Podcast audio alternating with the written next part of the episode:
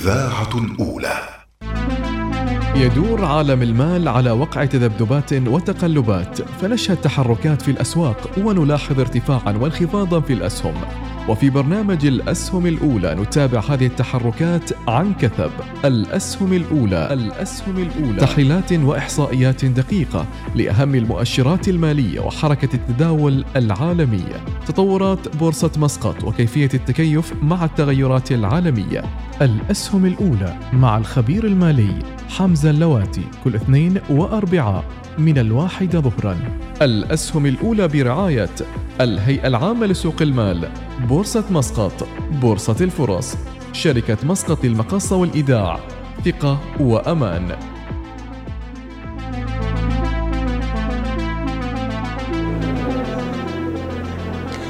بسم الله الرحمن الرحيم. نرحب بكم متابعينا عبر الإذاعة الأولى الوصال مع موسم جديد للبرنامج المالي الأول الأسهم الأولى.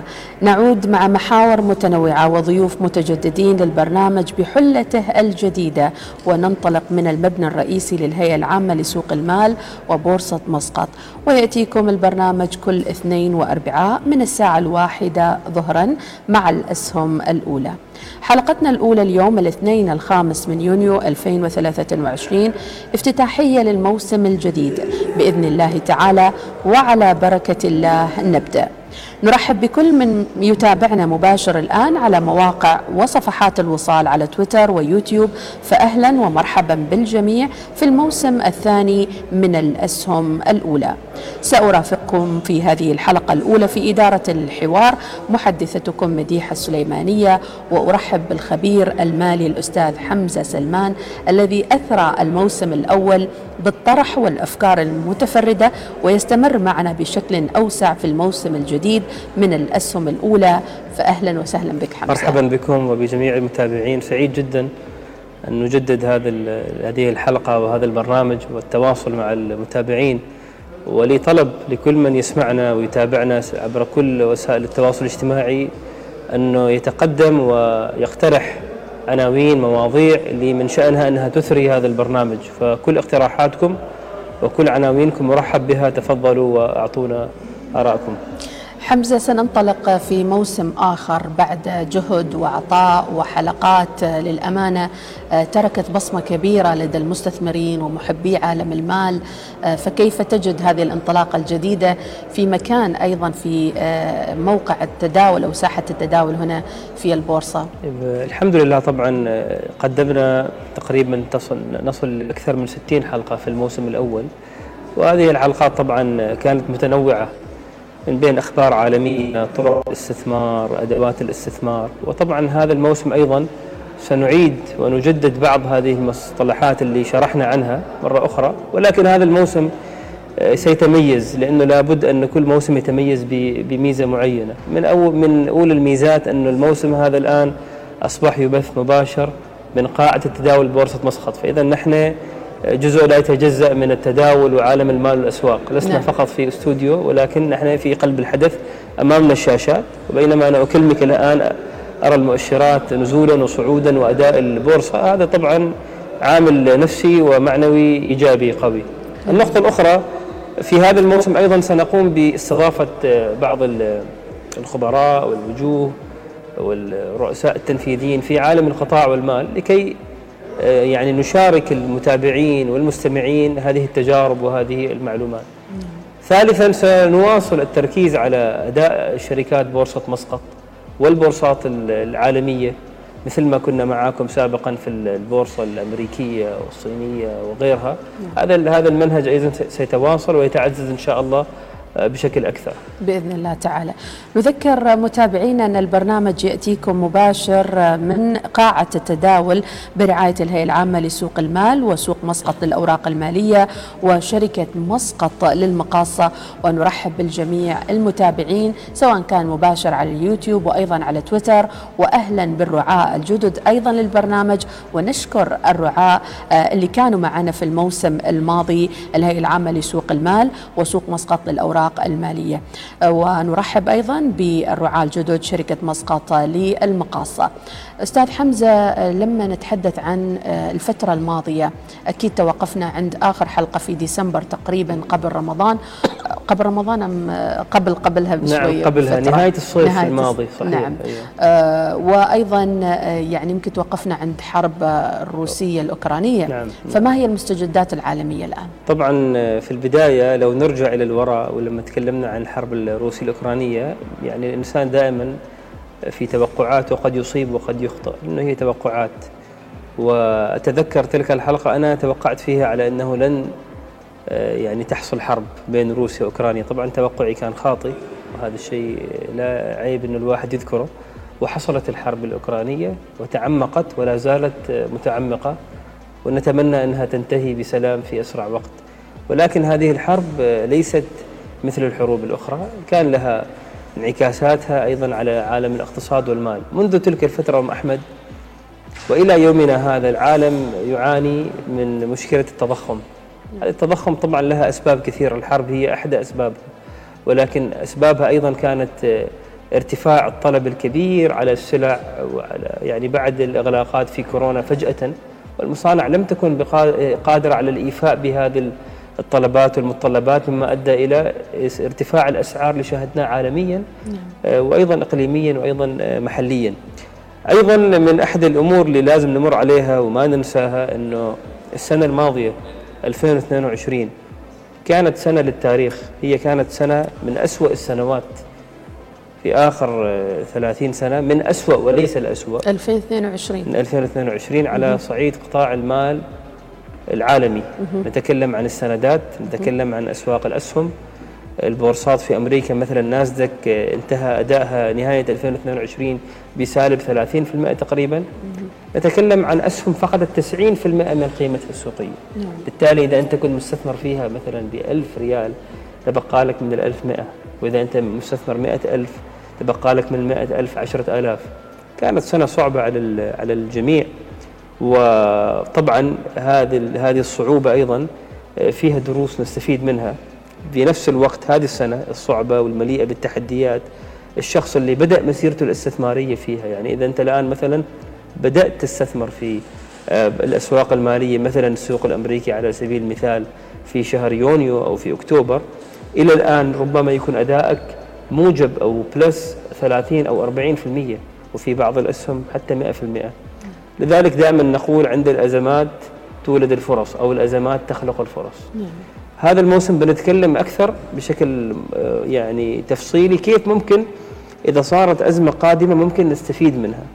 هذا على الصعيد العالمي على الصعيد المحلي والإقليمي في غضم التغيرات اللي شهدها العالم ونزول الأسواق. ظلت الأسواق الخليجية محافظة على أدائها وانتهى العام الماضي بتصدر بورصة أبو ظبي كقائمة الأفضل أداء في بورصات الخليج وثانيا كانت بورصة مسقط ممتاز هذه أخبار طيبة يعني. هذا شيء أيضا يذكرنا دائما ويذكر ويذكرك أنت عزيزي المستثمر أن لا تضع كل بيضك وكل نقودك في بورصة واحدة لا تضع كل نقودك حتى لو كانت البورصة بورصة مثل بورصة أمريكا فيها حركة ونشاط لو أنت حاب جزء من أموالك في بورصة مسقط فأنت كنت تحقق عائد إيجابي. وهذا درس نستفيد منه أن تنوع استثماراتك لا تضعها في بورصة معينة ضعها في مسقط في أبو ظبي في أمريكا وغيرها. ولكن التركيز على بورصة واحدة بحد ذاتها غير صحي وغير سليم. نعم.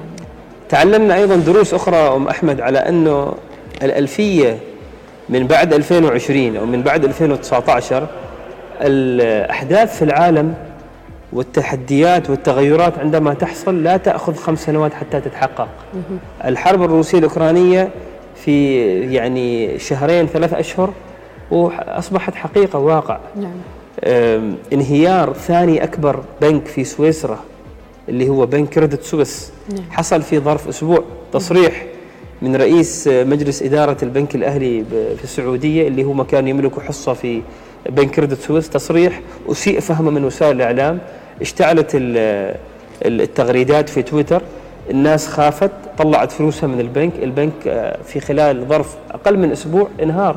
هل وتم هل الاستحواذ عليه من بنك UBS. هل الانهيار كان بسبب هذا الإفصاح والخطأ في بث المعلومة أم كان هو مهيأ من آه، الداخل للانهيار؟ في عاملين ال ال ال الإفصاح وطريقة التعاطي مع الإعلام سرع الانهيار وجعله حتما مقضية مثل ما نعم. يقولوا ولكن البنك كان بإمكانه مع الملاءة المالية انه هو يعيش لسنوات على الأقل خمس سنوات قادمة. نعم. ولكن اله- الهلع والخوف أدى إلى انهيار هذا البنك. وهذا أيضا يعني يعلمنا درس نشارك فيها يعني المتابعين على أنه المؤسسات المالية قوتها ليست فقط في رأس مالها وفي عدد الأصول اللي تملكها ولكن في ثقة المتعاملين معها. يعني أن أنا مثلا كمستثمر الآن أريد أشتري أسهم في بورصة مسقط ينبغي علي أيضا ان ان ان, أن, أن أتوجه لوسيط أثق فيه أثق إنه هذه الأموال ستعاد إلى حسابي. يعني فالثقة هي فوق آه، رأس المال. هذا درس تعلمناه. يعني أنه بنك مثل كريدت سويس من أهم المؤسسات المالية عالميا.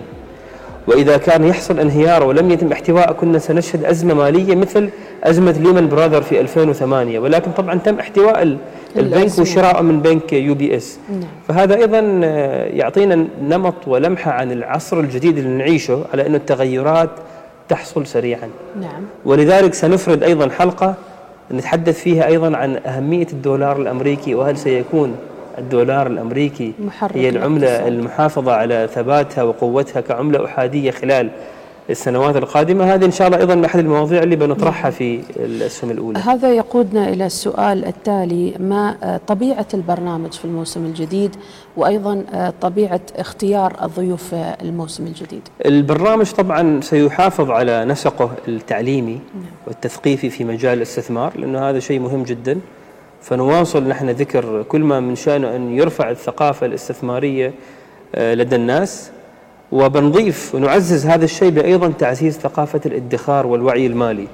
وفي سبيل ذلك آه، ارتئينا أن نقوم باستضافة بعض المتخصصين في علم السلوك وليس فقط في موضوع علم المال لأنه يا أم أحمد المال لا يرتبط فقط بالماليين والخبراء الماليين نعم. أمثالنا.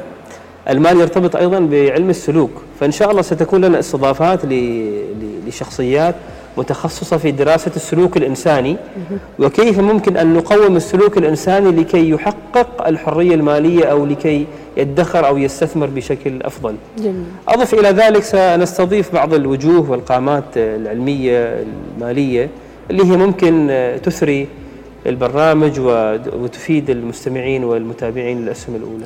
وعند حديثنا الآن آه، أيضا أدعو الجميع لمتابعة آه، حساب الهيئة العامة لسوق المال على تويتر التي تضع العديد من البوسترات المهمة والمفيدة أيضا والمعلومات من بينها آخر بوستر آه، خلال الساعات الماضية عن الخطوات الأولى لدخول عالم الاستثمار في الأوراق المالية وقد لخص مجموعة من النقاط الأساسية صحيح. آه، كيف ترى الجيل الحالي اليوم في توجههم نحو المال تعاملهم مع المال وأيضا وعيهم هل هو أكبر أم أقل آه، في أنا باعتقادي؟ وعيهم آه، بشكل عام أعلى وأقوى ولأسباب كثيرة. اولا الجيل هذا يعني لم يولد مثل ما يقولوا وفي فمه ملعقه ذهب، الجيل هذا جيل آه، يكافح ويبحث عن الفرص في الحياة. ولذلك آه، تجد إنه مثلا الشباب عندنا في السلطنة بعضهم حتى في المدرسة تجد في منصات التواصل الاجتماعي بدأ عمل له هوم بزنس يعني عنده مثلا آه، آه، خلفية أو مهارة معينة بدأ يستغلها تجاريا. هذا إن دل على شيء يدل على إنه هو يريد إنه يستفيد ماليا ويريد أن يطور من نفسه. فكوعي مالي موجود. سابقا هذا ما كان. ثانيا في مفصل تاريخي أتوقع حيحصل خلال الفترة هذه ونحن في خضم هذا المفصل التاريخي اللي هو الاكتتابات. إحنا الآن بدأنا موجة اكتتابات ولن تنتهي بعون الله تعالى، بدأت من أبراج. وهنالك اكتتاب قادم أيضا في خلال الأشهر القادمة. وفي اكتتابات أخرى أيضا قادمة، هذه الاكتتابات يا أم أحمد تجذب كثير من ال- ال- الطبقة اللي لديها حتى لو مبالغ صغيرة. آه، بحيث إن هم يقول لك أنا بكتتب في سهم شركة أبراج وأتخارج منها بنسبة ربح مثلا 20 أو 30 هؤلاء عندما يتخارجون من شركة إبراج هم فتحوا لهم حساب استثماري نعم. مع شركة مسقط للمقاصة والإيداع. وراحوا لشركة الوساطة وعندهم شركة وساطة عن طريقها يشتروا الأسهم. نعم. بعد ما اكتتبوا وبعدها باعوا الأسهم ظل هذه الفلوس اللي مثلا لو مكتب 1000 ريال ما يريد هو يرجعها لحسابه. يقول لي أنا يقول أنا أبحث في البورصة عن فرص أخرى. فهذا من أحد الأدوات لزيادة الوعي المالي. فإذا نتكلم عن مثلا 10000 شخص اكتتبوا أو 20000 هؤلاء كل فلوسهم بتكون موجودة في البورصة يبحثوا عن فرص. نعم. فهذه الأمور يعني أنا متأمل وإيجابي على أنها بتساعد أيضا في عمل نقلة. في زيادة الوعي المالي لذلك برنامج الأسهم الأولى مستعد أيضا للإجابة عن أسئلة الجيل الجديد كما يقال جيل الألفية جميل. الذي يحتاج إلى توعية صحيح. ويحتاج إلى معرفة فكيف آه، نتلقى أيضا أسئلتهم؟ أسئلتهم نتلقاها عن طريق التويتر عن طريق الإنستغرام بإمكانهم التواصل معنا مباشرة وأنا أسعدني كثير قبل فترة كنت في زيارة للبورصة هنا وشفت مجموعة من الطلاب والطالبات لأحد المؤسسات الخاصة التعليمية آه، الجامعات أو الكليات آه، زايرين ويبحثوا. هذا الشيء ما كنا نراه سابقا. الآن أريد أقول طبعا كلمة هنا للناس اللي يقول لك مثلا البورصة هذه لا زالت السيولة فيها منخفضة نحن نريد شيء يعني واقع ملموس. هذه الأمور آه، بطبيعة الحال بتأخذ وقت لأنه هي سلسلة متكاملة. المهم أن بدأنا. لم نتخلف عن الركب بدأنا وفي قادم الأيام والسنوات أتوقع كل هذه الجهود ستنعكس ايجابا على أداء البورصة وأيضا على السيولة في البورصة. ولاحظنا خلال تداولات السوق سوق مسقط للأوراق المالية أنها كادت أن تصل إلى 5000 نقطة ووقفت عند حد 4700 عند 4666 عند هذا كيف ترى هذه المؤشرات بالنسبة لل البورصة لا زالت محافظة على هذه النقاط اللي هي النقطة 4666 وهنالك طبعا في حاجز يسموه مقاومة فنية. إذا ما كسر هذا الحاجز بطبيعة الحال بإمكاننا أن نصل ل 5000 ما بعد 5000 لكن يظل هذا مرهون بتقلبات عوامل اقتصادية كثيرة ولكن نحن كمستثمرين إذا رأينا شركة من الشركات المدرجة في البورصة فيها توزيعات ربحية جيدة فيها نمو في التوزيعات الربحية. البيانات المالية للشركة إيجابية أصولها في نمو. آه، مثلا آه، ديونها في انخفاض. بغض النظر عن المؤشر العام ما دام إنه العائد الاستثماري جيد هذه نقطة انطلاق مهمة لي إني أبدأ وأستثمر في هذه الشركة. ويساعد أيضا على نمو السوق يعني أنت الآن مثلا أم أحمد لو عندك ألف ريال نفرض شخص عنده ألف ريال هذا الألف ريال لو راح حطها في البنك ما بيحصل عليها شيء. ولا حتى 3% على 1000 ريال. ولكن لو أنت مثلا جيت للبورصة وبحثت عن سهم هذا طبعا مثال وليس نصيحة شرائية أو استثمارية. مثال سهم بنك معين مثل بنك مسقط توزيعاته الربحية نسبتها 5.17% سنويا. يعني إذا أنت حصلت يعني وضعت 1000 ريال في في بنك مسقط تحصل على عوائد توزيعات ربحية حوالي 51 ريال سنويا فهي أفضل من إنك أنت ما تحصل على شيء. نعم. لكن طبعا بعد البحث والتحري ومعرفة المخاطر من المكاسب الواحد يحدد ويختار وليس إنه بس سمعت الأسهم الأولى قالوا اسم السهم ورحت واشتريت وهذه ليست هذا ليس منصة أو برنامج لي آه، إرشادات أو إنه نخبركم تستثمروا في هذا السهم أو غيره. دخول أيضا شريك جديد في البرنامج الأسهم الأولى اليوم وبعد النجاح الباهر والكبير للموسم الماضي أستاذ حمزة بضيوفه الذين أيضا نشكر كل من تواجد معنا في الاستوديو سواء بالاتصال أو بالزوم أو بالحضور إلى استوديو الوصال. واليوم إحنا ندشن أيضا استوديو هنا في الموقع الجديد بإذن الله تعالى دخول مسقط للمقاصة للإيداع نعرف الجمهور قليلا بالراعي الجديد أه، طبعا شركة مسقط للمقاصة والإيداع من أحد ال يعني الشركات المهمة في مثلث البورصة أو الأسواق المالية لأنه هي من خلالها أنت تبدأ مسيرتك الاستثمارية. أول ما الواحد يريد يستثمر في بورصة مسقط لازم يفتح له حساب ما يعرف بحساب المساهم أو المستثمر. كيف تفتح هذا الحساب؟ تذهب لشركة مسقط المقاصة والإيداع. آه، يعني تعطيهم بياناتك الشخصية وغيرها من المتطلبات وبعدها يفتحوا لك الحساب. وبعد ما عندك رقم مساهم مستثمر مرتبط بحسابك البنكي تذهب إلى أي وسيط من الوسطاء المرخصين اللي عن طريقهم تقولهم أنا باغى أشتري سهم الفلاني أو المنتج الاستثماري المعين فهي يعني حلقة من الحلقات المهمة ودورها مهم وجودها أيضا في البرنامج مهم وسنفرد حلقة أو حلقتين للحديث معاهم أكثر عن التحديات اللي يواجهوها وعن الفرص اللي موجودة في كيفية تطوير هذا العملية عملية أتمتة التسجيل.